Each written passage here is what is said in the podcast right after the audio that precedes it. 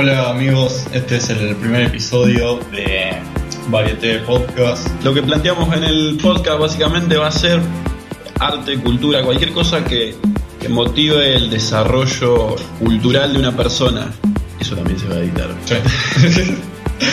Eh, bueno, yo soy Cés Américo y me acompaña Ignacio Brasca acá en la parte de literatura básicamente y un poco de música.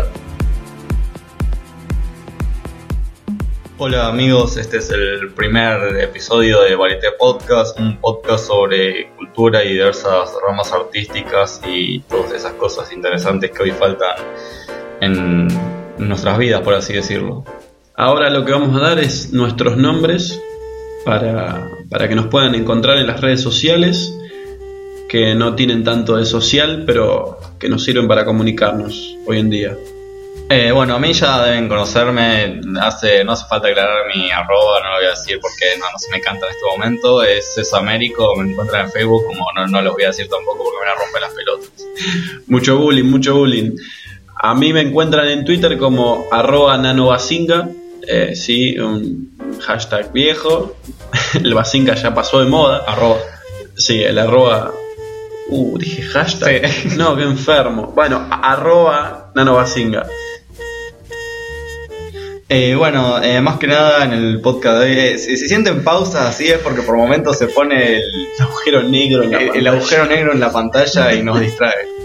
Eh, básicamente vamos a hablar de... mm, En, en principio teníamos ideado hablar sobre dos cosas muy, por así decirlo, importantes en lo que es todo lo que influye al cine y a la literatura, como son Cortázar y Citizen Kane.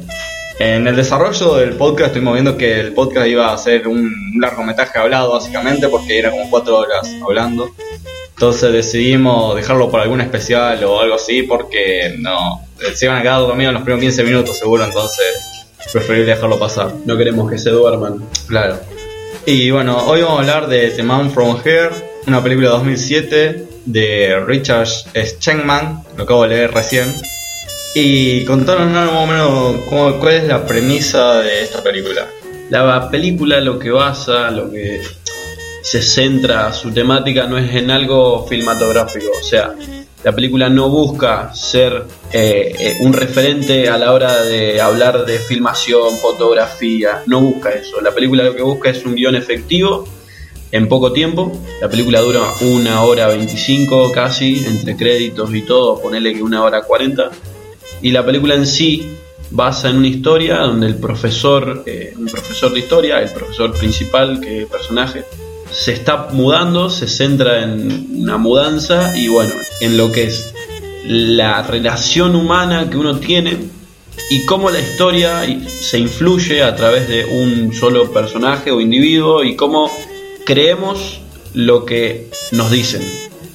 No sé si me entienden, pero creemos lo que nos dicen. Es básicamente eso la película. Recomendada 100%, totalmente fluida, eh, no es difícil de digerir, es corta y, y todo. Te va a dejar pensando mucho porque plantea básicamente eh, un profesor de, de historia, es Sí, historia, historia. Eh, empieza una mudanza, llegan sus eh, compañeros de, de la escuela, por así decirlo, y que al principio no parecen compañeros de la escuela, sino parecen más vecinos o cosas así. El loco, entre explicaciones y demás, les plantea a sus compañeros, amigos, que es un hombre de cromañón de 14.000 años de vida. Eh, O sea, tranqui así, se los dice como si fuese voy al chino, espérenme por acá. Eh, plantea mientras va desarrollando las cosas, esa es la premisa, no es ningún spoiler, nada mente. Toda la película va a girar sobre ese eje. Claro, claro. Y bueno, entre una de las cosas que va contando al principio es que habla sobre que lo que él conoce, las referencias que él puede tomar, son todas escritas por nuestra propia humanidad. O sea, el tipo, si bien tiene poco recuerdo de lo que vivió siendo un hombre cromañón, siendo involucionando y demás, eh, no, no, a sus compañeros no puede explicarle, no, no sabe cómo explicarle que lo que él aprendió lo aprendió junto con nosotros en nuestra cultura. No es que el chabón tiene la memoria suficiente como para decir por qué pasaba cada cosa en la época de los cavernícolas. El tipo también le cuesta darse cuenta que es un totalmente diferente a, lo demás. Claro, él pone como ejemplo eh, no es un spoiler, sino que lo voy a, contextualizar de otra manera, pero pone como ejemplo, yo les pregunto a ustedes, ¿qué estuvieron haciendo hace 20 años, en un cierto momento? ¿Y qué hicieron? ¿Qué día era? Si llovía, ¿qué comieron? Nadie se va a acordar y fueron solo 20 años. Y este tipo lo que hace es plantear mil años, dos mil años. O sea, lleva lo que es el pensamiento humano común a un nivel diferente. Claro, y básicamente esa es la premisa muy... Algo que mientras vas con la película te va también generando tu propio pensamiento. Es como un paralelismo entre las dos cosas de la película y lo que vos vas pensando, diciendo y tratando de unir y decir esto no es, es de otro mundo, no nadie se le hubiera ocurrido. Y como reacción a la película yo creo que es más o menos algo así como lo que tendríamos en nuestra sociedad actual. De al principio eh, no creer o pensar que es una joda, porque básicamente es lo que pasa en la película. Y después tener que afrontar la realidad esa de alguien que te diga eso, porque lo que va contando el tipo a medida de lo que pasa, eh, a los compañeros los deja muy marcado. Hay una mujer que es muy religiosa, muy me parece que ese personaje está muy inspirado en Maud Flanders viste de la Simpsons la mujer de Ned. o sea, la vestimenta y esa creencia ese poder de fe es además es como que centra todo lo que él dice derroca todos los pensamientos y estudios y, y todo lo que hicieron las otras personas que estaban en la habitación con él aclaramos también que la película no eh, se filma en otro lugar que no sea una habitación. Eh, eso está bueno también y genera una limitación impresionante a la hora del cine. O sea, la gente que filma y, conoce de filmación sabe que en un solo lugar es difícil generar una, un ambiente grande como el que, genera esta película. En serio, eh, es una película genial y no estaba valorada como tiene que ser. Es más, yo creo que poca gente que nosotros estamos diciendo esto, poca gente la va a conocer. Sí, eh, eso de la locación es muy bueno porque además está todo muy bien pensado, no, no hay nada que esté ahí y no tenga una función, por así decirlo, algún guiño. Hay desde cuadros, eh, objetos, eh, hasta en una misma chimenea donde el protagonista, muy parecido también a un, proto Julio Chávez, Julio este, tiene esa onda.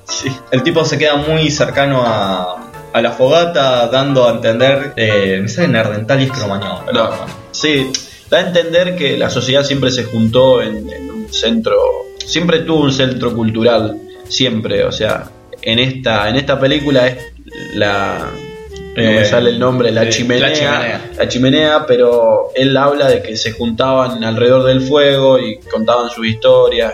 Y bueno, habla también de cómo se enamora de, de uno de estos seres de Cromañón, porque no sé si serían humanos en ese tiempo, o sea, con la conciencia tan desarrollada como ahora, pero se enamora de una y, y bueno, habla de, todos los problemas que eso conlleva, de cómo el, el humano se limita a vivir 100 años, o sea, está limitado físicamente, pero está bien que sea así, porque si fueran más años, bueno, miran la película, pero sería un quilombo, básicamente.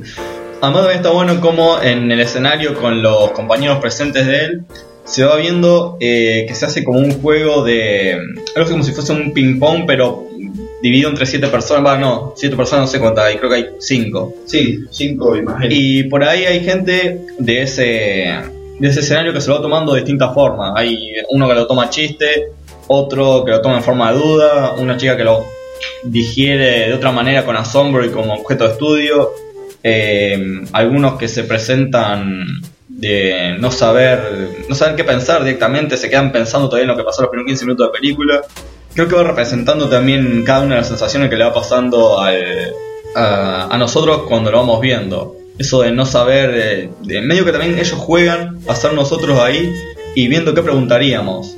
Es eh, muy, por ahí muy profundo a veces lo que trata de plantear la película y además de eso, lo de la locación, eh, estar hecho en una sola casa, donde muy pocas veces salen, dos o tres veces sobre el final de la película, eh, muestran otros lugares que no sean la locación esa y qué sé yo, hacer una película independiente, con el presupuesto que tuvo, creo que fueron 20 mil dólares o un poco menos, está muy bien desarrollada y más que nada es el poder del guion que tiene y por ahí las reacciones también cómo va jugando con eso. Quiero aclarar también que no es una película de Christopher Nolan, pero las actuaciones son regulares, no es que son la gran actuación. Creo que el personaje principal se lleva el premio. Los... Son actuaciones muy, muy de guion. Son actuaciones muy de guion. Lo que, lo que gana esta película en sí es eso, el guion, básicamente. Bueno, después en cómo está filmada, la pueden encontrar en buena calidad dentro de todo. Lo que sí hay unas partes, en la cámara está puesta en la esquina de la casa que parece que Sí, es una sí. cámara de gran hermano, parece. Sí, no, esa es, ese es un punto flojo también que tiene. Eh, sí, tiene sus puntos flojos, no es que es eh, perfecta, pero, pero está buena. Está buena, es una película que, que no se van a arrepentir y que la van a seguir recomendando como nosotros la estamos haciendo ahora y que se la van a seguir contando a la gente que conocen. Es una película que te queda, una película que te queda como un virus. Claro, es una película que eh, te va a sacudir la cabeza por ahí, como puede ser Memento, Donnie Darko. eh, ahora no se me ocurre otra. El maquinista. Sí. eh, por ahí, si, Maquinista te deja en cumbia claro, si quieren ir un poco más lejos, eh, Odisea en el espacio. Es una película que también hubiera estado bueno verla o algún planteamiento así dirigida por Kubrick. O sea, eso Sí. de, de un hombre de 14.000 años que venga a plantearse a la sociedad. Sí, sí, sí. Eh, hubiera sido algo muy experimental y que lo- se lo ve más en... O sea, yo capaz hago la comparación con que me gustaría verlo, hago la suposición de que me gustaría verlo en Kubrick, a ese, ese tema que se plantea por más o menos también lo de eh, Odisea en el espacio, que si bien no, no trata de, no pretende ser eso la película, es algo que por ahí a veces si empezaba a pensar eh, algunos puntos medio que qué sé yo, se podría hacer como un, un paralelismo entre las dos, cosas Claro. así. Tranquilamente se podría hacer un edit de las cosas que han pasado en esa película y agregar escenas de eh, Odisea en el espacio y queda algo coherente. un flashback o cosas así. No, tal cual, tal cual. Aclaramos también que el guionista, que bueno, productor, guionista, director, creo que básicamente es todo, porque el presupuesto no le dio, eh, es un escritor de capítulos de Star Trek, para los que les gusta la ciencia ficción. Eh, en fin, es una película para ver. En cualquier momento, no lleva mucho tiempo de verla, te hace pensar, te vas a estar, qué sé yo, dos horas después de la película y vas a seguir diciendo qué mierda acabo de ver y cómo pasaría eso hoy. A mí me pasó, no sé si le va a pasar a ustedes, no sé si a César le pasó, al ver la película, uno la va a empezar a ver los primeros cinco minutos y va a decir, estoy viendo un video en VHS, un video en VHS grabado por mis tíos. Pero no, no, síganla viendo, no, no, no, no la saquen a los 10 minutos, eso quiero decir. Pueden encontrarla en diferentes medios y plataformas de internet. No, este, hacemos la aclaración que no estamos comentando la piratería ni nada de eso, estamos tirando así un dato de color, la pueden buscar en cualquier lado. Y capaz que hasta en algún videoclub pueden llegar a encontrarla. Vale la pena bastante esa película, la verdad es algo novedoso. Cuando Nano me la recomendó en un bar me fue contando y medio que me fue llamando la atención. Le dije que no me cuente el final porque el final también, el final es algo, es la cereza del postre de esa película, la verdad cual, es algo que se van a caer de culo, literalmente, porque la película se va tornando, va pasando por distintos medios, no, no, no sigue una lógica por ahí, al principio ya en la, en la mitad de la película van a decir, esto termina de cierta forma, Claro. y medio que ya sobre el final rompe con eso, vuelve y vuelve a romper toda la película directamente, el final puesto es una locura. Sí, no van a encontrar un Deus Ex Machina Claro, sí, en el final de esta sí. película, no, no, no. No es un sueño de nadie, no, quédense tranquilos. No, no. Véanla, véanla. Bueno, en esta parte. Disculpen si por ahí no se me entiende una mierda, porque yo en mi puta vida aprendí a modular con este bozarrón que tengo. Y además, eh, ya un par de horas que me desperté, Nano también, y que sé yo, estábamos medio perdidos, fuimos a comer y yo, no, no sabemos dónde mierda estamos. Y dijimos, hoy grabamos porque ya no damos más de manija y además estamos con un micrófono. Y ahí por ahí nos costó un poco conseguirlo y fue toda una odisea conseguir micrófonos. Así que cualquier estudio o lugar que tenga un micrófono, saben que acá si necesitan probarlo, nosotros estamos abiertos a, a escuchar ofertas. Agradecemos a Nisuta, Sí, Anisuta, un auspicia este micrófono. podcast. un micrófono muy, muy particular. La verdad que nos zafó Nisuta con esto. Y gracias a todos los tutoriales o reviews que vimos en YouTube de de gente que. de esos gamers de Minecraft que nos ayudaron a, a poder encontrar el micrófono. No ideal, pero bueno, estamos. Agradezcan que estamos eh, eh, pudiendo hablar en esto. Eh, bueno, básicamente mm, la idea del podcast va en em, dar a conocer o revisionar algunas películas o cualquier películas, pinturas, obras, libros, básicamente mm, fuentes de cultura donde cada uno puede escucharlo y después seguir investigando por su parte. Está bueno eso de que por ahí en algún lugar escuchen algún autor y cuando terminen de escuchar el podcast, video, lo que sea que estén viendo, teniendo enfrente, eh, puedan googlearlo, o sea, ya desde ver la Wikipedia más o menos saber de qué trata lo que hizo el tipo, seguir encontrando su propio género de gusto, por así decirlo.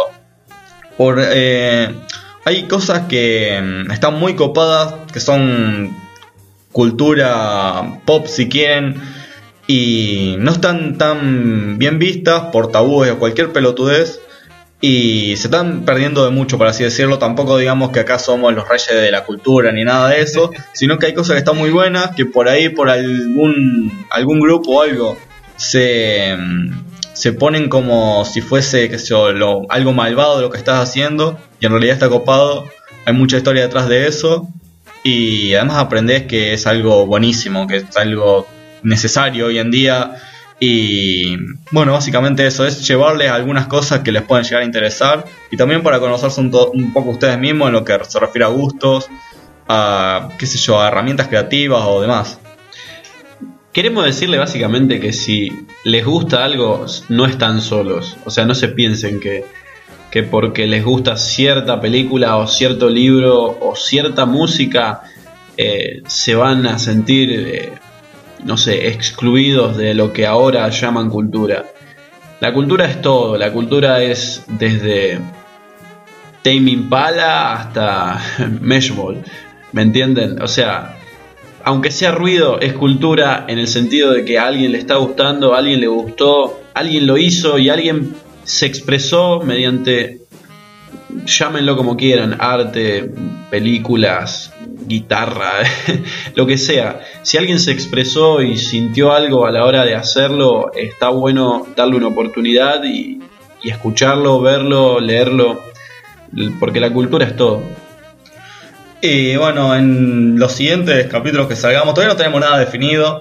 Pero va a haber de todo, va a haber bandas, qué sé yo, Daft Punk, eh, no sé, Nano más encargado de eso, toda la parte musical por ahí es una luz en eso. Y además es productor, así que después si quieres contar algo de lo que vas haciendo más o menos, de todo lo que estás haciendo, porque hace 10 millones de cosas. ¿eh? y bueno, va a haber de todo, desde qué sé yo, la historia de vida de Eugene Delacroix, eh, Rembrandt, cosas así, que por ahí no nos centramos más en cosas tan grandes, autores tan grandes porque se hace complicado hablar eso, 40 minutos de Titanic y tener que hacerlo en 40 minutos sería una lástima porque para hablar de Titanic obras como Citizen Kane, como reiterábamos antes, eh, son para hablar 5 horas, 6 horas más o menos con todo lo que influyeron en, el mundo.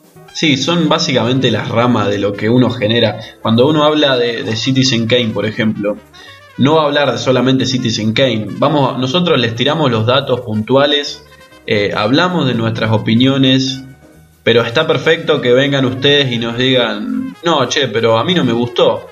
Está perfecto. Eh, todos tenemos nuestra opinión, todos tenemos nuestra forma de pensar y la forma de, de ver las cosas. Lo que nosotros vamos a tirar acá es datos puntuales. O sea, esta película está buena por esto. No vamos a decir, bueno, pero a Susana Jiménez le gustó, entonces está buena la película. No, vamos a ser puntuales, como antes fuimos con Manfred Beard, eh, que dijimos lo de las actuaciones pedorras que tienen o el guion fuerte. ¿Me entienden lo que quiero decir? Bueno, ahora medio como un adelanto porque de esto está siendo más improvisado que la mierda, sinceramente, porque teníamos una idea y la pensamos tirar 40 minutos. Se terminó en 20 más o menos y ahora vamos a tirarle algunos algunos adelantos de lo que puede llegar a venir más adelante. Ahora voy a hablar un poco sobre Citizen Kane.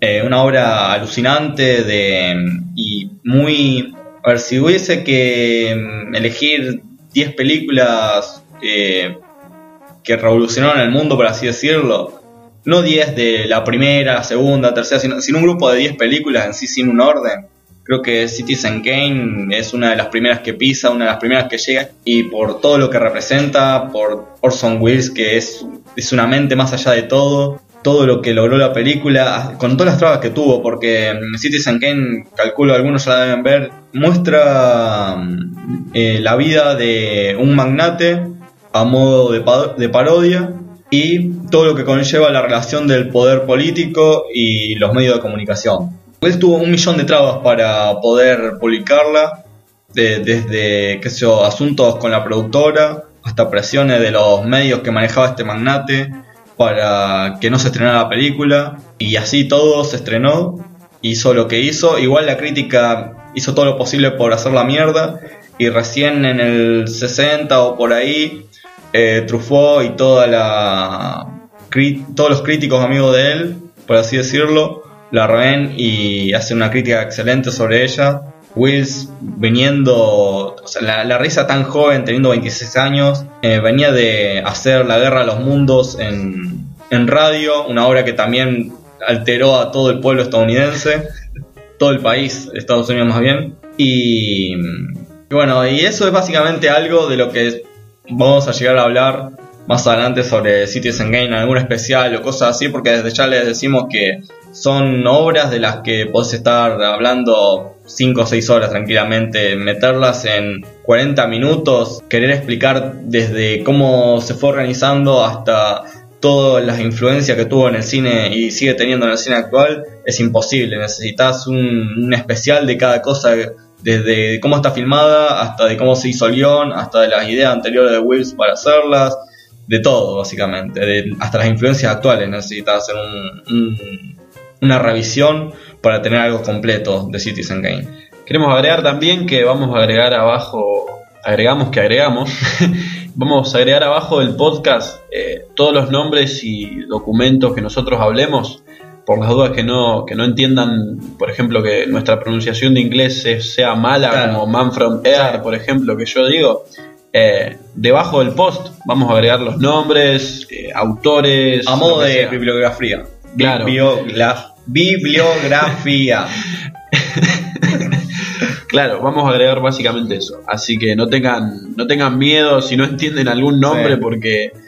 Bueno, eh, básicamente fue. Mm, esto es todo del primer podcast. Eh, la pasamos bien grabando, muy nervioso porque no. Por ahí no tenemos tanta experiencia en lo que son los medios y tampoco tengo mucha idea en qué hablar. Y bueno, básicamente eso, espero que lo hayan disfrutado. Vamos a seguir haciéndolo así, nos escuchen dos personas, porque en algún momento a alguien le va a interesar o nos va a poder entender de lo que hablamos, no de lo que hablamos, sino de cómo hablamos, porque hablamos como el orto.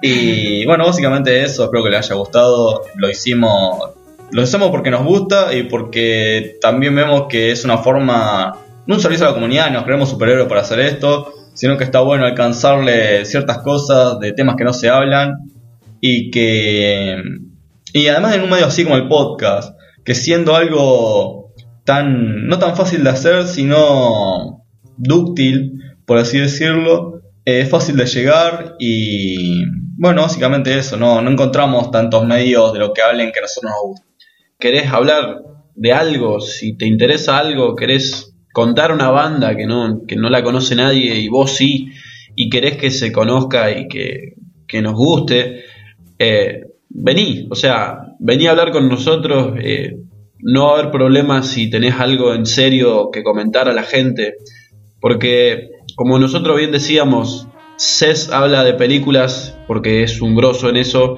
y habla un poco de cultura en general, eh, yo hablo de música, de literatura, pero siempre va a haber una opinión más que dar. Así que si tenés algo que decir, una película que comentar, una opinión que dar o algo sobre nosotros, crítica siempre que sea constructiva, ¿no?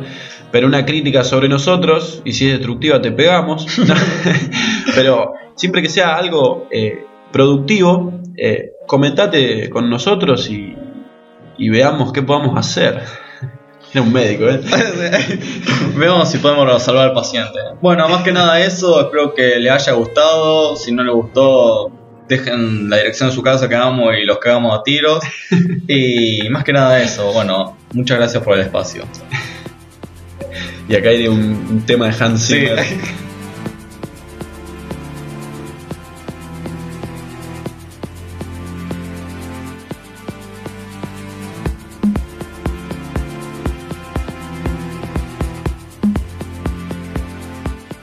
Hola amigos, este es el primer episodio de Varieté Podcast, un podcast que va a ser sobre eh, diversos temas de cultura, de cultura pop hasta cualquier otro otra, eh, otro tópico del, del ambiente, por así decirlo, puede ser pintura o lo que sea. Eso después lo editamos porque estoy diciendo cualquier cosa. Sí, no, igual lo que planteamos en el podcast básicamente va a ser arte, cultura, cualquier cosa que, que motive el desarrollo cultural de una persona, ya sea alguien que no le guste o alguien que le guste eh, el tema. Eso también se va a editar. Eh, bueno, yo soy Cés Américo y me acompaña Ignacio Brasca acá, eh, en la parte de literatura básicamente y un poco de música. Ah, eh, bueno, no, acaba de aparecer una computadora y nos quedamos todos. Eh, bueno, básicamente, para un corto lo que vamos a escuchar cómo suena así. Eso me